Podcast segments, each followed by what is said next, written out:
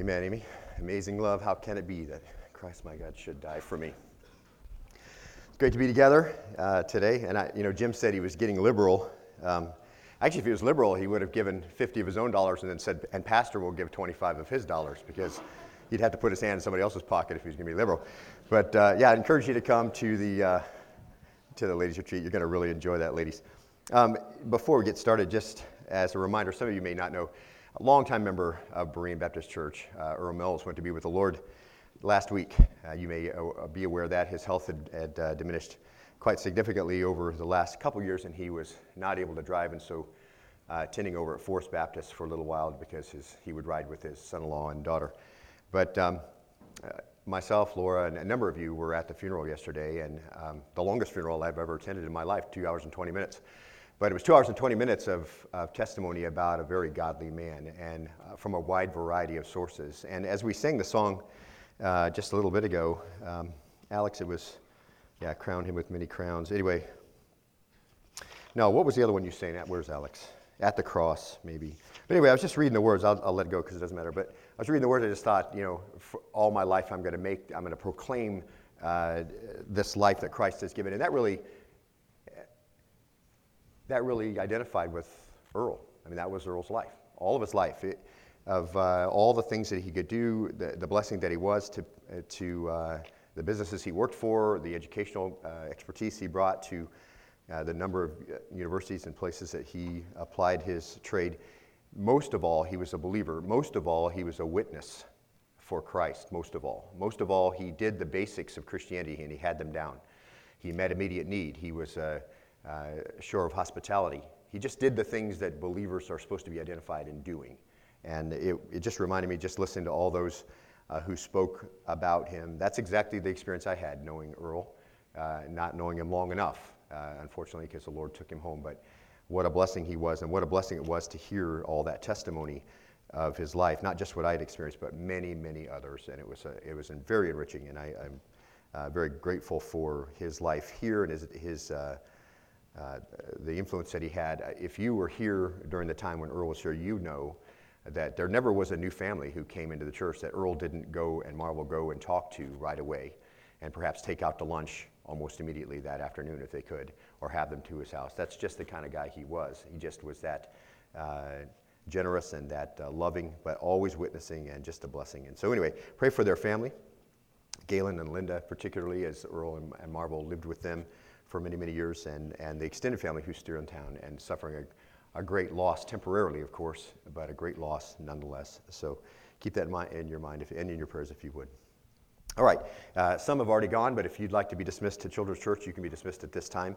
Uh, you can see that noted in your bulletin, so if I ever forget or someone's up here who is talking and they forget, you know right where, when to go, and you can feel free to get up, parents, with your little ones and be involved through grade six in an age appropriate service. And for the rest of you, if you would, uh, please take your Bibles and if you would turn uh, to our study in 1 Corinthians, particularly 1 Corinthians chapter 4. 1 Corinthians chapter 4. And I've just, I've just titled this Unity Leaders, but really it is, it's uh, true and false evaluations, uh, really as it comes to life in the church. We're going to get some really base, basic principles of life inside the church all through these next uh, number of verses. And so I'm, I'm encouraged to speak them to you. It, it's a more difficult message, I think, to put together than average, because as you know, we, you've you read 1 Corinthians a number of times, you know that uh, Paul had to deal with problems in the church. Uh, they're problems that extend all the way through modern church uh, now. And so when we go through these things, of course, my desire was to put that in the most positive light possible. And, and really, that's the reason for the writing of the book God's plan for a healthy church. It is his plan that the, the church function as he desires for it to. And so Paul addresses a number of issues that are prevalent in this Corinthian church, and they have many applications, of course, to the modern church. Uh, some preemptive and, and uh, preventative, and some are uh, curative, but, and whatever the case may be, as the Holy Spirit allows uh, its application in your life. And we closed out last time, uh, last week, really examining this criteria that Paul uh, directed the church to use as they evaluated their pastors. That really was the whole issue. As he got through the benefits of being a saint, he went right into this whole disunity issue, and it really centered around uh, some opinions, prevailing opinions concerning Paul, Apollos, Cephas. Uh, and those are the guys who, those who were in the Corinthian church had experienced as their overseers. And so there was some things going on there that shouldn't have been. And so in verse 5, which is really where we, we, we left last time, uh, 1 Corinthians 4 5, look there, and we're going to read our passage here in just a second, but just as a review, as our habit. It says, Therefore, do not go on passing judgment before the time. Now, as we looked at the judgment seat of Christ earlier, and we, we referenced this book because it does parallel that judgment seat of Christ and gives us some more dynamic, helps us to understand that time better. But Paul just says, as he gets through giving uh, the true evaluation of those who are overseers and a broader evaluation, I think, uh, as it's applied here, God's going to make ultimate evaluations, and Paul wants to make sure that they understand that. Uh, he gave them some uh, ways to make correct evaluation, but he said ultimately, God's going to do it. So if you're going to evaluate, he says, do it right. Evaluation based on the distinctiveness of a minister, a galley slave of Christ, a household manager of the word. Those are the two things he said identify those who minister uh, and serve as overseers in the church. And ultimately, uh, faithfulness by God's standard is all about how well the minister gives out the word. That's the ultimate way that it's evaluated. Now, Paul says, but ultimately, as he gets to verse 5, it doesn't really matter what you think about your spiritual life or about my ministry or all of that kind of thing, because God's not appraising my ministry, Paul says, according to a little snapshot you have of my life. Uh, he's not going to evaluate my life based on the world standards that you may come up with. Uh, Paul gave the, gave the standard, but even judging those things, we were told, look at the end of verse 5, middle of verse 5, if you would. Uh, but wait until the Lord comes, who will bring both to light the things hidden in darkness and disclose the motives of men's hearts. When it comes right down to it, after all the evaluation is done, correct evaluation, uh, the Lord is the one who makes the ultimate evaluation and not nearly so much what was done as what the motives were. That's the key. What were the motives around those things that were done? He's going to evaluate with one word. He's going to ask and answer one question, which is, Why did you do it? Why? And those are the things that will weigh most heavily. And so uh, why did Paul, Apollos, Peter, every other minister, every other, other believer, because it's much broader even than ministers as he gets to this point, do what they did? And the idea then is that all the things that we can't see, that humans can't know, are all going to be opened up uh, by the Lord who can know them, and he'll manifest motives. And on that basis, men will be praised. And every servant of God uh, is going to receive some praise because in Christ there is no condemnation. Uh, but as to who gains the greatest praise, as to who gains the greatest reward, only God can really make that judgment because He alone knows the motives of men's hearts. And what you need to do in your heart, what I need to do in my heart when we serve according to His guidelines, is ask the reason why. Why are we doing what we're doing? He's given you guidelines, He's given me some guidelines, uh, but the big question is are you doing it for God's glory or for yours? And only the Lord will really know the answer uh, in every situation to that question. And when he's through answering it, then, uh, whatever is gold, silver, costly stone that has survived the purifying fire of evaluation, as you refer back to uh, the judgment seat of Christ, whatever's still left, then the last part of verse 5, then each man's praise will come to him from God. So Paul says, don't play evaluation games with those who minister to you unless you use the right criteria. And then realize then at the, you know, at the end of chapter 3 that they're all yours, uh, that you're, you are Christ, and Christ is God's, and they're Christ's slaves, and they're stewards, they're household managers of the resources of God's word. And all faithfulness is determined by how well they do that particular thing. But in the grand scheme of things, you don't know the full truth about them. They don't know the full truth about them because you don't know their motives. And that's not any, uh, always any clearer to them uh, than it is to you when you evaluate, evaluate your own motives. So ultimately, uh, that judgment is going to be the Lord's uh, because we're so good at uh, overestimating our own worth and very bad at evaluating our faults. And so, you, as we looked at before at the end of last week, you're a steward of your spiritual gifts and of the gospel. And we looked at that very clearly. You have a spiritual, you have spiritual gifts, and you're to minister them inside the church and that is uh, uh, the manifold grace of God, and that's benefiting the church. You're supposed to do that. All believers are supposed to do that. And uh, you are to do that in a way that benefits the church, and you have a stewardship of the gospel that you're supposed to give out on a regular basis. So grateful to Earl as we uh, thought about him and how faithful he was to minister his spiritual gifts and the gospel. And I'm a steward of the resources of the Word of God in my position, and God wants faithfulness in both. So, we ran out of time at the end last week uh, because of a missions moment and a number of other things. But the last verse I wanted to show you is the one that I'm going to show you now. And really, I think this process is illustrated best in 2 Corinthians 3.18, where Paul says, But we all, and catch this, with unveiled face, beholding as in a mirror the glory of the Lord, are being transformed into the same image from glory to glory, just as from the Lord the Spirit. And the idea there really is this that everyone, in whatever ministry they're doing, in whatever walk they're having with the Lord, at whatever point they are, whether a brand new believer, uh, a, a, believer who's middle aged, a believer who's been there a long time, whatever it is, uh, Paul's calling the church to this. Listen, the transformation is to be occurring as we look into the Word of God, which is the mirror of the glory of the Lord. And the more we look there to the Word, the more I bring it to you in faithfulness, the more you spend time in it on a regular basis, uh, the more we're being transformed into His image, a reprint of Christ. And He wants the church to do that and stop what they've been doing here in Corinth, which is really what James 1.22 talks about. It's prove yourselves doers of the Word, and not merely hearers only, who delude themselves. For if anyone is a hearer of the Word and not a doer, he's like a man who looks into his natural face in the mirror for once he has looked at himself and gone away, he has immediately forgotten what kind of person he was. It's called a forgetful hearer. That was what was going on in Corinth. Paul had been with them 18 months, and yet he still comes back and says, Listen, I treated you as infants in Christ when I first came. I'm coming back now. You're still infants in Christ. Why? Either you were a forgetful hearer or you didn't pay attention to begin with. But one way or another, Paul doesn't want the church to be that way. James talks about it too. But one who looks intently at the perfect law the law of liberty and abides by it, not having become a forgetful hearer, but is an effectual doer, this man will be blessed in what he does. And so the idea there, of course, is the exact same thing Paul is saying in 2 Corinthians 3:18. You're looking with unveiled face, beholding as in a mirror the glory of the Lord, looking in the word, seeing what's required, seeing what it looks like to be transformed into the image of Christ on a regular basis, slowly transformed into uh, someday you'll be glorified and will be in his image without this resident flesh, unredeemed flesh. But right now, no forgetful hearers, he says. Okay? Now, that's what Paul wants for the church in Corinth. It's, it's what the Lord wants from the church at large.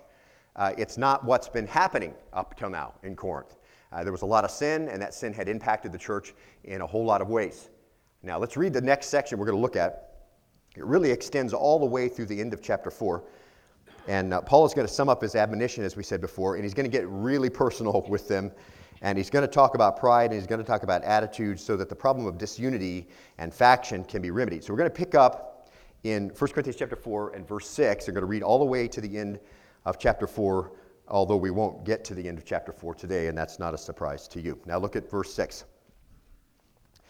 Now, these things, brethren, I have figuratively applied to myself and Apollos for your sake, so that in us you may learn not to exceed what was written so that no one of you will become arrogant in behalf of one against the other. Verse 7 For who regards you as superior? What do you have that you did not receive? And if you did receive it, why do you boast as if you had not received it? Verse 8 You are already filled. You have already become rich. You have become kings without us. And indeed, I wish that you had become kings so that we also might reign with you. Verse 9 For I think God has exhibited us apostles last of all, as men condemned to death, because we have become a spectacle to the world, both to angels and to men. Verse 10. But we are fools for Christ's sake, but you are prudent in Christ. We are weak, but you're strong. You are distinguished, but we are without honor. Verse 11 To this present hour, we're both hungry and thirsty, and are poorly clothed, and are roughly treated, and are homeless. Verse 12 And we toil working with our own hands. When we're reviled, we bless. When we're persecuted, we endure. Verse 13, when we are slandered, we try to conciliate. We have become, verse, uh, verse 13, as the scum of the world, the dregs of all things, even until now. Verse 14, I do not write these things to shame you, but to admonish you as my beloved children. Verse 15, for if you were to have countless tutors in Christ, yet you would have not have many fathers, for in Christ Jesus I became your father through the gospel. Verse 16. Therefore, I exhort you, be imitators of me. Verse 17. For this reason I have sent to you Timothy, who is my beloved and faithful child in the Lord, and he will remind you of my ways which are in Christ, just as I teach everywhere in every church. Verse 18. Now some have become arrogant, as though I were not coming to you. Verse 19. But I will come to you soon, if the Lord wills.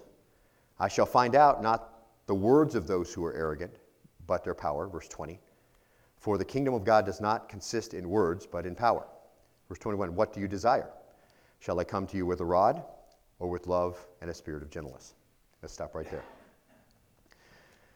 As Paul sums up this teaching to the church on the subject of unity, as we saw as we get to this beautiful passage that deals with the judgment seat of Christ and all of that stuff, it really, we really kind of walk down the other side of the mountain, if you will, to begin to climb again into his next topic. But as he is re- uh, looking at this subject of unity as he works his way out of it, he revisits this issue of attitude, particularly as it relates to pride. Uh, it perhaps can be said that the attitude of pride was the source of all the other problems they struggle with. And even more, I think, uh, particularly in 1 John 2:16. 16, as it tells of three things that make up the attitude of the world. For all that's in the world, the lust of the flesh, the lust of the eyes, the boastful pride of life is not from the Father, but is from the world. And I think because uh, in some ways we could say uh, that the pride was the problem in everywhere in Corinth, I think in some ways we could say that the basis of all sin perhaps is pride. Uh, and uh, the reason why I say that is because all sin is rebellion against God, and rebellion against God amounts to me setting my will against His will, and that's a proud act. And so uh, we're going to see throughout these two letters, their pride really is mentioned over and over again. They gloried, they were puffed up, uh, they boasted, they were vain, they were self centered. That's a real problem in this church. And in these first four chapters, we've seen that their pride manifested itself in their human wisdom. Uh, they were allowing their personal opinions to polarize the church. Uh, they had a random set of standards, and they were using them to evaluate and, uh, and exalt or debase uh, whoever it is that happened to be ministering over them at the time. And Paul says in 1, 1 Corinthians 3 3, he says, For you're still fleshly. For since there is jealousy and strife among you, are you not fleshly? Are you not walking like mere men? So in their pridefulness, they were fleshly. So then you could say the love of the world was manifesting itself in the church because loving the world equals the loving of the things of the world, and that's a prideful, selfish, fleshly act. Now, we're going to see it again in chapter 5, verse 2, where Paul is going to be uh, addressing the fact that God wants a pure church. Uh, but immorality was there, and that's our next topic. And they weren't uh, mourning about it, they were arrogant, we saw, chapter 5. So pride was manifesting itself in a really terrible way. We're going to see it again and again. And Paul had to deal with it very firmly. And he really calls them out. Uh, 1 Corinthians chapter 4, verse 7, you saw it just a minute ago. Who regards you as superior? What do you have that you didn't receive? And if you did receive it, why do you boast as if you hadn't received it? And he goes on. And the idea there is that when pride and worldly fleshliness really start manifesting itself in the church, things go downhill pretty quickly. Now let's look at our first transition verse as we move from where we stopped last time in verse 5 into verse 6. And we looked at it briefly last week, but it really ties this next very direct passage to the previous topic. So look at verse 6 if you would. Now these things, brethren, I have figuratively applied to myself and Apollos for your sakes so that in us you may learn not to exceed what's written, so that no one of you will become arrogant on behalf of one against another. Now, when he says, now these things, just understand, he's just referring back to everything he said since chapter 3, verse 1, when he began to discuss himself and Apollos and diagnose this disease of disunity. In other words, I'm giving, I've been giving you the principles of how you should behave in the church, principles of how to really view your pastors. These are principles to live by then and Paul says, Now these things, these, everything that I've said up till now concerning this topic. And then he says this, so that in us, when he says so that in us, in verse 6, he says, Listen, everything I've said to you, I've used myself and Apollos as examples. Although they have a universal application, as we've seen, I'm applying them to us so that you'll learn how to act and solve the problem of disunity at the same time. Paul says, Listen, I'm using myself as an example, I'm using Apollos as an example. I am figuratively applying them to us so that you can learn how to act. And then it says this so you may learn not to exceed what's written. That's a very important phrase right there. In other words, as you deal with us and with everyone that will follow us, you don't bring your worldly experience in, you don't bring in the flesh. Just think and do what's written. And you begin to minimize your problems. So, beloved, I'll just say, it's been my experience in the church that if people would just obey exactly what it says, we'd be in a lot better shape. See? But we bring in a lot of worldly wisdom, don't we? And what we think is right, and what we think we should do, and what we did back in my office, and what we did back in the world, and, and whatever, and what we did in our previous church, and not just what does the Bible say about something. And that's what Paul says. You may learn not to exceed what's written. And what's the problem? The problem's pride. I'm going to bring in what I think. I'm going to use my opinion to polarize. I don't care what the Bible says. Paul's just being real direct about it.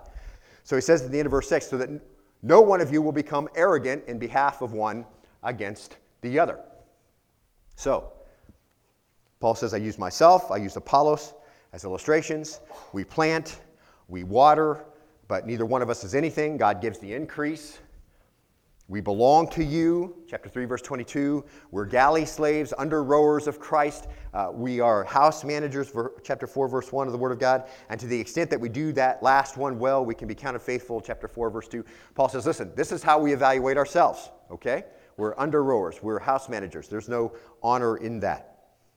And because that's the main responsibility, that's perhaps why James says in James chapter 3, verse 1, let not many of you become teachers, my brethren, knowing that as such, we will incur a stricter judgment. Because it's true that there is a strict judgment on teachers, because it's true, Paul says, that the order, in order to be counted as one who does it well, uh, who oversees well, you have to give out the word of God. The better you do that, the more faithful you're counted. And so Paul says we've used ourselves as illustrations of what a pastor is. It's nothing that we're arrogant about. We're servants of Christ, house managers, and the Lord holds us to a very high standard.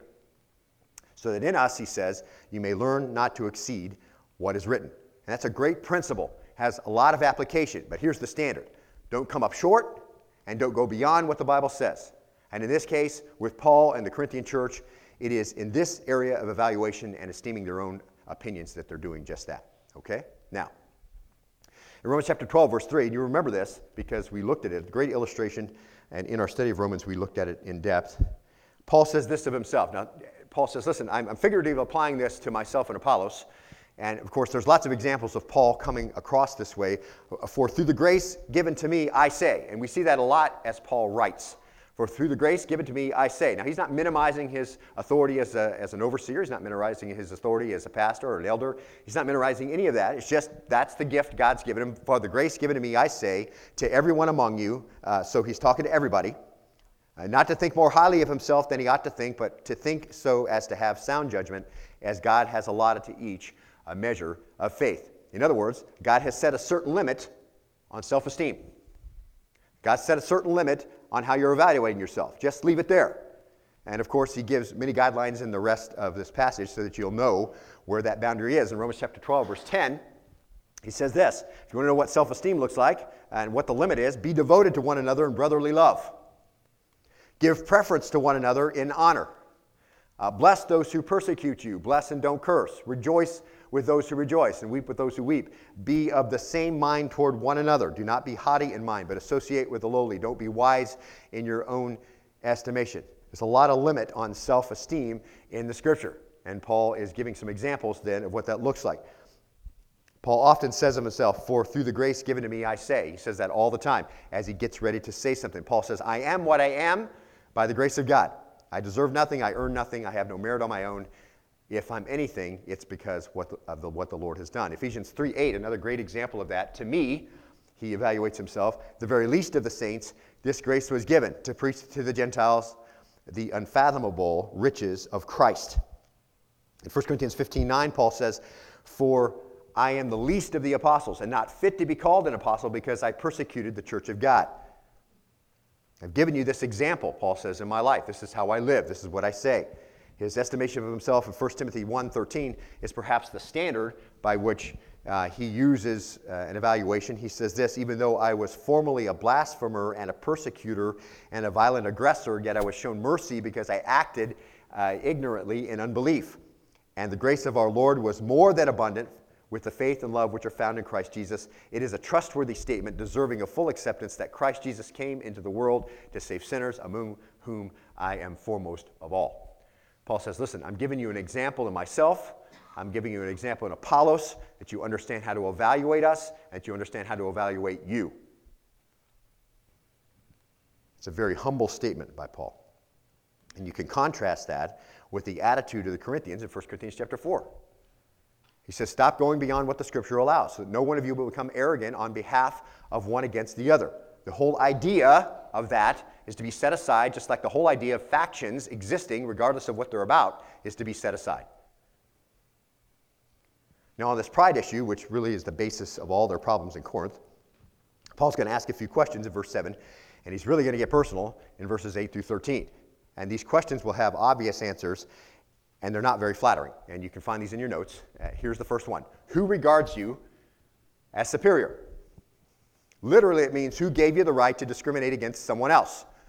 Who is currently regarding you as better than someone else?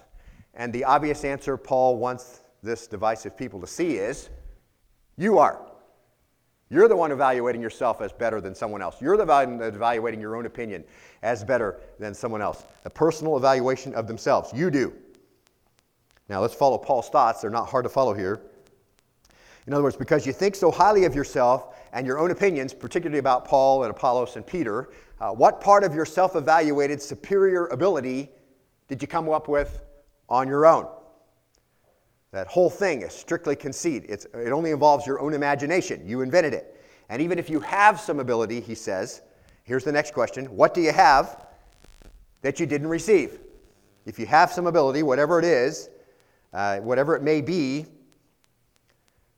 so uh, probably not so highly esteemed as you esteem it, but whatever it is, what do you have that you didn't receive? And Paul's point is, what do you have that isn't a result of the grace of God? When Paul writes, he prefaces most of what he says and any ability that he has and gives the Lord credit by the grace given to me, as we saw in several examples just a minute ago. And the answer is what do you have that you didn't receive? What's the answer, beloved? Nothing. You don't have anything that you didn't receive. So, whether it's money or intellect or ability or whatever it is, all those things come from the Lord. A few examples 1 Timothy 6, 6, 6 17. People say, well, I bring a lot of uh, you know, money into the, into the fellowship. I make sure that I support a lot of stuff. You know, what I give is pretty important. Really, instruct those who are rich in the present world not to be conceited or to fix their hope on the uncertainty of riches, but on God, who richly supplies us with all things to enjoy. Whatever you have, it came from the Lord. All right? And when we went through our money series, you understand that the Lord owns everything, He gives it out in His sovereignty.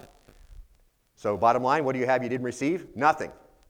James 1:17 Every good thing, every good gift, everything given, every perfect thing is from above, coming down from the Father of lights, with whom there is no variation of shifting shadow. Whatever it is, whatever you want to throw in there. Paul's point is, whatever it is that you have, beloved, you received it from somewhere else. Salvation, did you earn that? Can you earn salvation? Can anybody earn that? No. Romans 3:20 because by the works of the law no flesh will be justified in his sight. We didn't deserve to be called, that's God's plan, by grace through faith all your spiritual gifts, all your abilities, all of that. We looked at all of that in 1 Corinthians 1 4. I thank my God always concerning you for the grace of God which was given you, the grace of God which was given to you in Christ Jesus, that in everything from the grace of God which was given in Christ Jesus, you were enriched in him in all speech and all knowledge, even as the testimony concerning Christ was confirmed in you, so that you're not lacking any gift, all as a result of the grace of God which was given you in Christ Jesus, by the way awaiting eagerly the revelation of our Lord Jesus Christ, who will also confirm you to the end blameless in the day of our Lord Jesus Christ. God is faithful, through whom you were called into fellowship with His Son, Jesus Christ our Lord. That's quite a benefit package, beloved. All as a result of the grace of God. So, as Paul is calling the Holy Spirit to witness to their hearts, convicting them, and witnessing of the truth of his questions, he comes to this last one, back to verse 7. And if you did receive it, and of course that's counting on the fact that they've come to the correct understanding of their own evaluation. Why do you boast as if you had not received it? And obviously, there's only one truthful answer. There's only one reason for boasting. That's all. Just one answer. What is it? Pride. That's the reason why you're boasting. That's the reason why you evaluate yourself higher than you should. It's a prevailing attitude, a prideful, self centered, skewed self evaluation. Paul says you have no ground to think you're better than anybody else. They had a whole problem with evaluating those who were leading them and their whole, uh, the whole game they were playing with all their evaluation uh, points was all skewed. And now Paul says, listen, and as you look at yourself, you've all, you've, that's all skewed as well. You've got no ground to think you're better than anybody else. You've got no ground to think that because you can, uh, of something you can do, you're superior. No ground to think you earned anything. It's all a gift from the Lord. That's Paul's point. You see, Paul just takes away all the excuses and just leaves them with the stark reality of their pride and the boasting in their own mind. And there's no other place for them to go. And by the time they're through with verse 7, they have to admit it. Now, as we get to this point, uh, without a doubt, those reading the letter were probably irritated at best and seriously ticked off at worst. And because the thing about it is, when you're dealing with fleshly, immature, prideful people, you usually get, at least at first, a fleshly, immature, prideful response. Because if they were walking in a spirit controlled manner, you wouldn't have had to have the conversation to begin with. And so it's likely that they are responding in, very, in ways that would probably not be the best response, but Paul isn't done.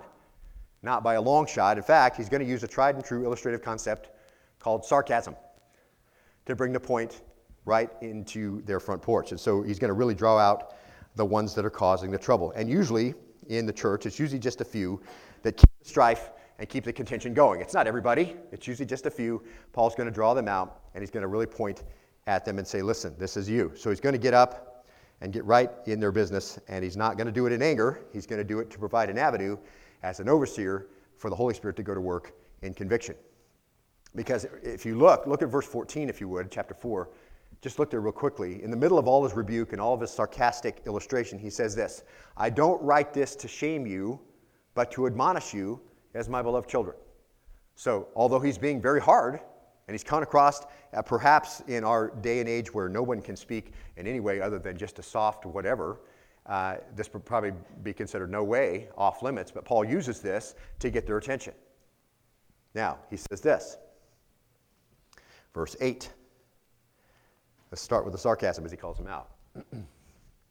you are already filled. You've already become rich. You've become kings without us. Indeed, I wish you had become kings so that we might also reign with you. Let's stop right there. Paul says, Wow, you guys are really something.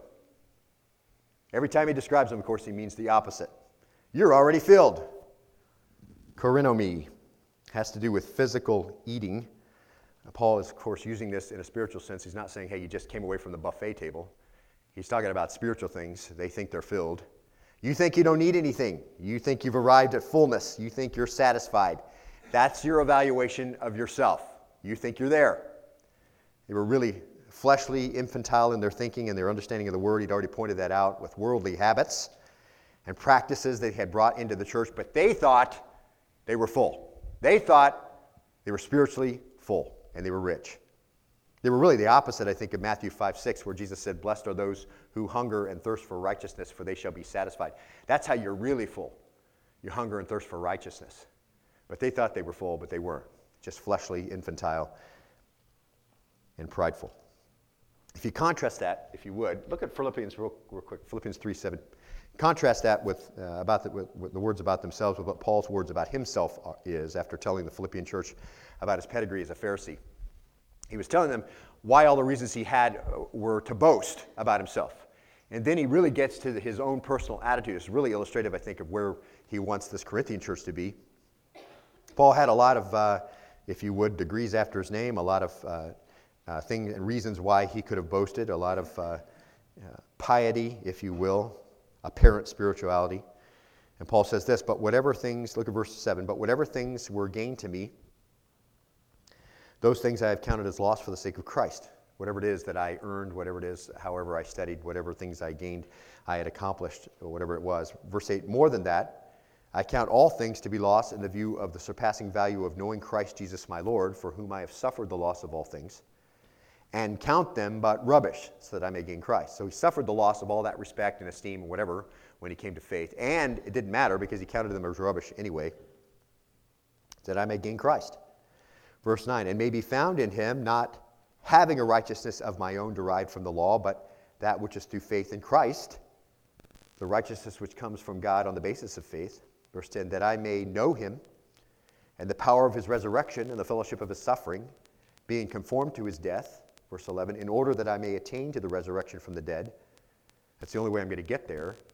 And I recognize I need to live that way anyway. Verse 12, not that I have already obtained or have already become perfect. And there you're really referencing what we just, you're full, uh, you're kings, all that kind of. Paul says, I haven't arrived yet. I'm not, I haven't already got there. I haven't obtained it. But I press on so that I may lay hold of that for which also was I was laid hold of by Christ Jesus. Verse 13. Brethren, I do not regard myself as having laid hold of it yet.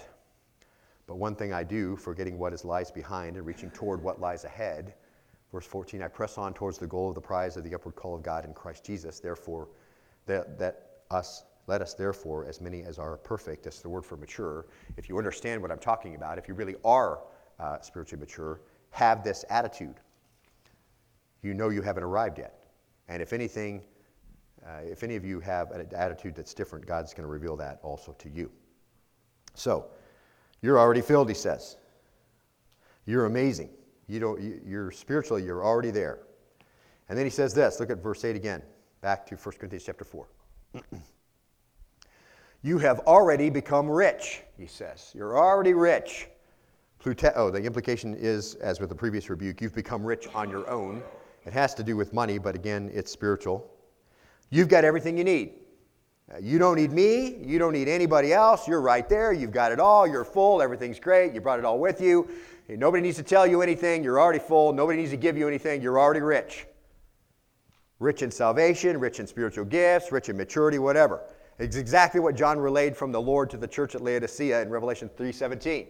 So it's a common problem. Because you say I'm rich and have become wealthy and have no need of anything, you don't know that you're wretched, miserable, poor, blind, and naked. So John's no more sensitive to their feelings than Paul. He says this in Revelation 2 9. John uses the word uh, of, uh, uses the church of Smyrna as an example here. He says, I know your tribulation and your poverty. In other words, I know you're having a hard time, he says, but you're rich. Uh, by the way, you're handling it, in other words, it proves that you really are rich in spiritual things. So that's real riches, see. You understand how to go through these difficult times. So, you're already filled. You've already become rich. And then the next one, verse 8, you've become kings without us. Basileio, the exercise of highest influence or control. Uh, like believers in the millennial reign of Christ, really, is, I think, the illustration Paul's using. You're already kings. You think you're on a throne. How nice that is for you. Very sarcastic. And then he confirms the implication that's been there all along, and you did it without us. You didn't need us. You didn't need anybody to teach you. You didn't need anybody to come alongside and reprove you. You didn't need any, any uh, rebuke, encouragement, instruction, whatever it was. You left your teacher far behind. And he's going to go back to this in 2 Corinthians chapter 11, verse 23. So he's not going to leave this behind, see, because this is the attitude of the church. So he says, Are they servants of Christ? I speak as if I'm insane. So Paul's getting into this uh, straw man argument with somebody who's not arguing with him, but he's referring to the church. So he says this Are they servants of Christ? I speak as if insane. I more so, in far more labors, in far more imprisonments, beaten time without number, often in danger of death. Five times I received from the Jews 39 lashes. Three times I was beaten with rods. Once I was stoned. Three times I was shipwrecked. A night and a day I was spent in the deep. I've been on frequent journeys in dangers from rivers in dangers from robbers, dangers from my countrymen, dangers from the Gentiles, dangers in the city, dangers in the wilderness, dangers on the sea, dangers among false brethren. I have often without food. I've been in labor and hardship through many sleepless nights and hunger and thirst, without food and cold and exposure. Uh, apart from such external things, there's the daily pressure, he says, on me of concern for all the churches. Who's weak? without my being weak? Who's led into sin without my intense concern? In other words, on top of all the other stuff that I'm going through, uh, I'm concerned for the church. And if somebody has, is weak, uh, Paul is, is suffering with them. If somebody's in sin, uh, Paul is suffering uh, with that in concern. Here's Paul in comparison to what the Corinthians arrogantly thought about themselves. See, that they've already arrived, they're already full, they're reigning as kings. He's distraught over all the issues of the church. He doesn't have it all together. He says in 2 Corinthians 11 21, again with sarcasm, Wow, to my shame, I must say that we have been weak by comparison to you. But in whatever respect anyone else is bold, I speak in foolishness. I'm just as bold myself. So he says, I don't want to speak like this. I'm talking like you talk. See? So, this big problem of prideful, improper self evaluation. And then he shows them that he is using sarcasm because they were so arrogant, perhaps, as my own thought, of course. They may have thought that Paul was actually telling them what was really true about them, what he noticed. You know, you know, I noticed you guys are uh, filled and you're rich and, you know, you're in charge of everything. And they're like, yeah, yeah, yeah, I'm glad you noticed. We, we do have it all together. No, Paul's not saying that. So look again at verse 8. I wish you had become kings so that we might reign with you. No, I'm not telling you what's true about you. I'm telling you what's the opposite of what's true about you. I wish you did rain. You know what? Because if you're raining, we'd be raining too. It'd be really great. We wouldn't be dealing with all these problems you've created by your pride and your selfishness. I wouldn't have to deal with you harshly right now. I wouldn't have to give you this rebuke, he says. If you were really dealing with everything like it should be dealt with, I wouldn't be writing you this difficult letter. See? And you guys wouldn't be polarizing the church with all your worldly opinions. Listen, you haven't arrived there, he said. Okay? You're not full. And you're not rich and you're not ruling like a king without us. So here's Paul. He's bleeding for the cause of Christ, enduring mockery, disrespect, persecution. And here are these conceited Christians, uh, the Corinthians, and they have this all figured out. So Paul continues to use this very direct tone with them. He calls them out. No doubt by this time everyone knows who Paul is talking about because it doesn't take long to figure it out. Just a few always cause dissensions, always a few who always have to create a, a disruption, and he's calling them out. All right? Church knows who it is. So Paul's going to do some comparison here between what's going on in the church and what's supposed to be going on according to the example of the apostles. Because, as he said, I've used it figuratively of myself and Apollos. He's going to spread it out a little bit and just say, listen, watch what's going on around you, okay? It's very simple to understand now that we know what Paul's doing, okay? Uh, I think we can catch on to this very quickly. Look at verse 9. just a few minutes here. We'll try to wrap up this section. Verse 9. For I think, he says, God has exhibited us apostles last of all, as men condemned to death, because we have become a spectacle to the world both to angels and to men. Paul says, Listen, I'm going to give you this example of the apostles as you watched what they've done, okay? Uh, God has exhibited, it just means put on a public display. Paul says, We are before the world in last place. It's really the idea that Jesus presented to his disciples in Mark chapter 9, verse 30 as the reality for his disciples. He wanted them to embrace it. So not only was it true for the apostles, as it moves on out, it's going to be true as well for those who follow Christ. In Mark 9, verse 30, says, From there they went out and began to go through Galilee, and he did not want anyone to know about it, for he was teaching his disciples and telling them, The Son of Man is to be delivered into the hands of men, and they will kill him, and when he's been killed, he'll rise three days later. So, in other words, he's not proclaiming this to everybody, but he is telling it to his disciples I'm going to be killed and I'm going to rise. In verse 32, uh, but they did not understand his statement, and they were afraid to ask him. Verse 33, and they came to Capernaum, and when he was in the house, he began to question them. What were you discussing on the way? So, in other words, he's telling them what's going to happen. He's pulled them aside and said, Listen, this is, what I'm, this is what's going to happen with me. I'm going to be put to death by wicked men, and then I'm going to rise three days later. And he didn't want to tell everybody, he's just telling the disciples. But they're not, not only they're not listening and don't understand, they're having a whole other conversation that's going on. And what's the conversation? It's a little embarrassing. And not only is it embarrassing, nobody wants to say what the conversation was. Kind of like if you have children and you catch them when they're little doing something that they're not supposed to do, and then you ask them, nobody's volunteering. All right? So nobody's going to put up their hand, yeah, this is what we're doing, Dad, or whatever. Okay? So he says, uh, what were you discussing though on the way? Verse 34. But they kept silent, for on the way they discussed with one another which one of them was greatest. Common problem, it appears, right? The problem in 1 Corinthian church, this problem right here with his disciples, it's the problem in the modern church. Sitting down, he called the twelve and said to them, If anyone wants to be first, he shall be last of all and servant of all. And didn't Paul just say that? Listen, the apostles, he said what? God has exhibited us apostles last of all, as men condemned to death, because we become a spectacle to the world and both to angels and to men. So here's Jesus telling them about the death and how, how he's going to die and what will occur and what's going to happen after three days. They're not listening because they're arguing about who's going to be the greatest in Jesus' kingdom. And when he asked them about their conversation, which Luke in the parallel passage says he already knew what they were talking about. So it's not like, I wonder what they were talking about. Let me ask them. He already knew what they were talking about. He wanted them to admit it, okay?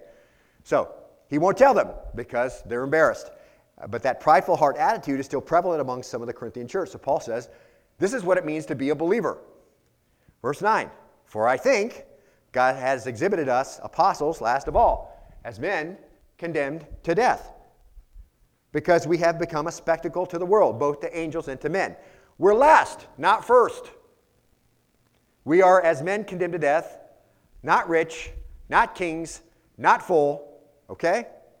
He taught the lesson that is so fundamental, and it keeps on applying, and Paul's applying it here in Corinth. It keeps on applying to the church. Here it is. The crown only comes after the cross. Okay? That's the principle. You're last right now. Okay? You're not first, you're not filled, you're not full, whatever. You're not a king re- ruling. Matthew 19, verse 27.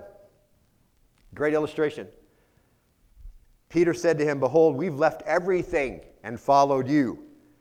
What then will there be for us?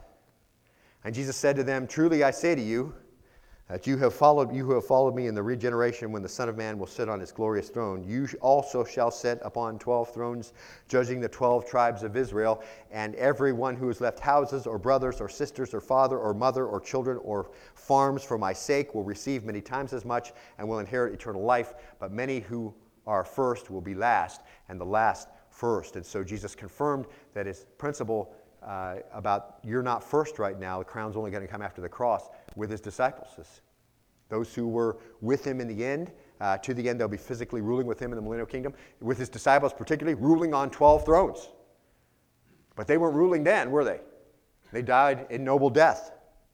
But right now, they're like criminals, and everyone's watching them being led away to death. A lot like the, the Roman parades of criminals after uh, a capture of a city or whatever, being paraded to the Colosseum so they can be killed by uh, the beast. Kind of like that, all right? Not exactly, but because uh, particularly those would come in before the whole procession. If, if a general was very, uh, or the commander was very uh, uh, victorious over a city and he captured a lot of people, they would, they would come first, and then everybody, uh, you know, the, the soldiers and the, and the general would come after. But Paul says, listen, we're just paraded in front of everybody as in last place, as those condemned to death.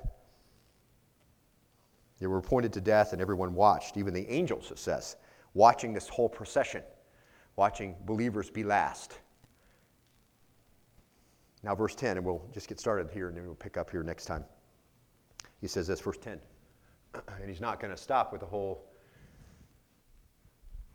sarcasm thing for a little while. We're fools for Christ's sake, but you're prudent in Christ. We're weak, but you're strong. You're distinguished, but we're without honor. To this present hour, we're both hungry and thirsty and poorly clothed and roughly treated and are homeless, and we toil working with our own hands. When we are reviled, we bless. When we're persecuted, we endure. When we're slandered, we try to conciliate. And we've become, as the scum of the world, the dregs of all things.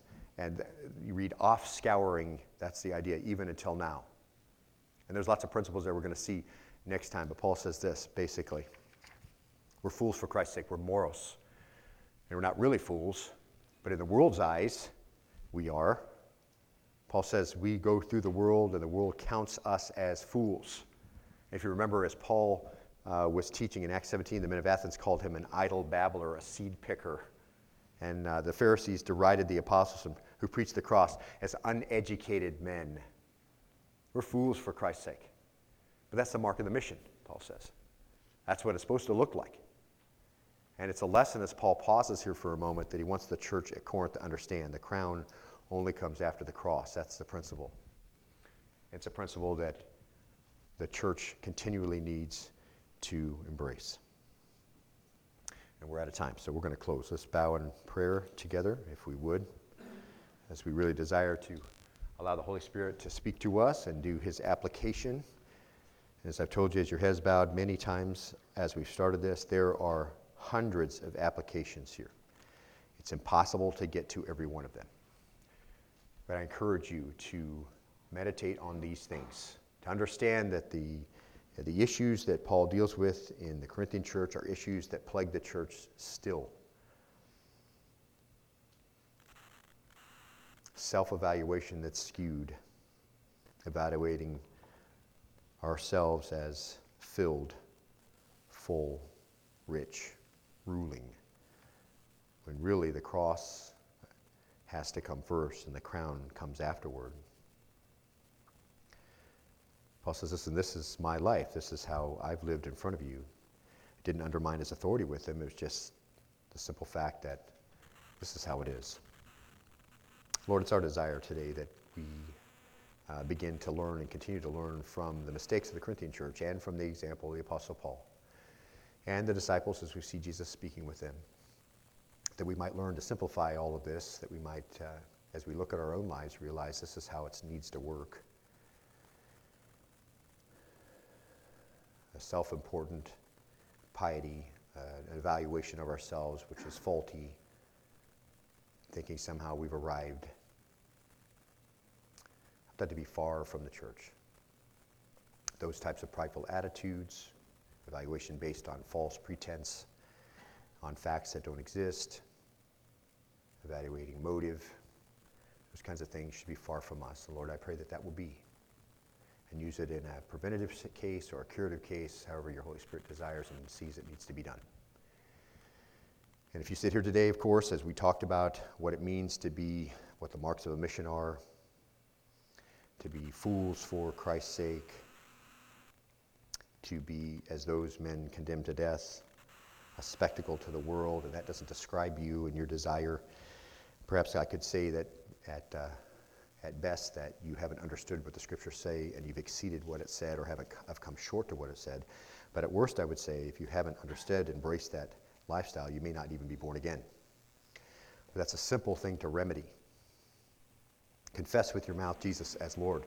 Believe in your heart God has raised him from the dead. He has the right to rule. He came and did what he said he came to do, accomplished all that he said he was going to do. He ascended back to the right hand of the Father to make intercession for the saints at all times and waits to come back and catch his church away. Let me tell you that if you wait, you may find yourself waiting too long. If you wait, you may find that you enter eternity apart from a relationship with God through Christ. What a sad state of affairs that would be when you have exposed to you the gospel on a regular basis here at Berean and, of course, in many other places. Confess with your mouth Jesus is Lord. Believe in your heart God has raised him from the dead. Turn from your sin. Be desirous to be made new. Understand that you are who the scriptures say you are, cursed apart from the Lord, and on your way to an eternal destiny in hell, separated from the Lord forever. You've prayed that prayer, confessed that Jesus is Lord, believed in your heart God has raised him from the dead, the scripture says, you shall be saved. And so you have entered into a new relationship with the Lord through his Son. Before you go today, would you let us know that that happened? Right now, while it's fresh. Take the card right from the pew in front of you and don't worry about who's looking at you. They're going to rejoice. And tell us that you did this, that we might help you grow. Discipleship, following the Lord in believer's baptism, all parts of your life now. And you can submit to those things willingly now because you've been made new. Father, for all these things, all the ways that you'll apply your word today, for all the ways tonight, as John teaches, that you will make us new. And let, us look into this marvelous word, this mirror, and not become forgetful hearers. Lord, do that, I pray. Bring it to our memory. Help it to re- resonate in our own hearts this week. I thank you for the blessing of Earl's life and, and the, uh, the remarkable testimonies of those who knew him. I pray, Lord, that we'll be saints like that, doing what you say, repents of Christ. You might find uh, that when we enter into your presence sometime in the future, that most of what we've done enters in with us as gold and silver and costly stone. An enduring house that brings glory to you for all eternity. It's our desire, it will be our utmost desire in eternity that that be the case. Help us to work to that end now by your grace and through the power of your Holy Spirit. We pray this in the name of Jesus, your Son, and all God's people said, Amen.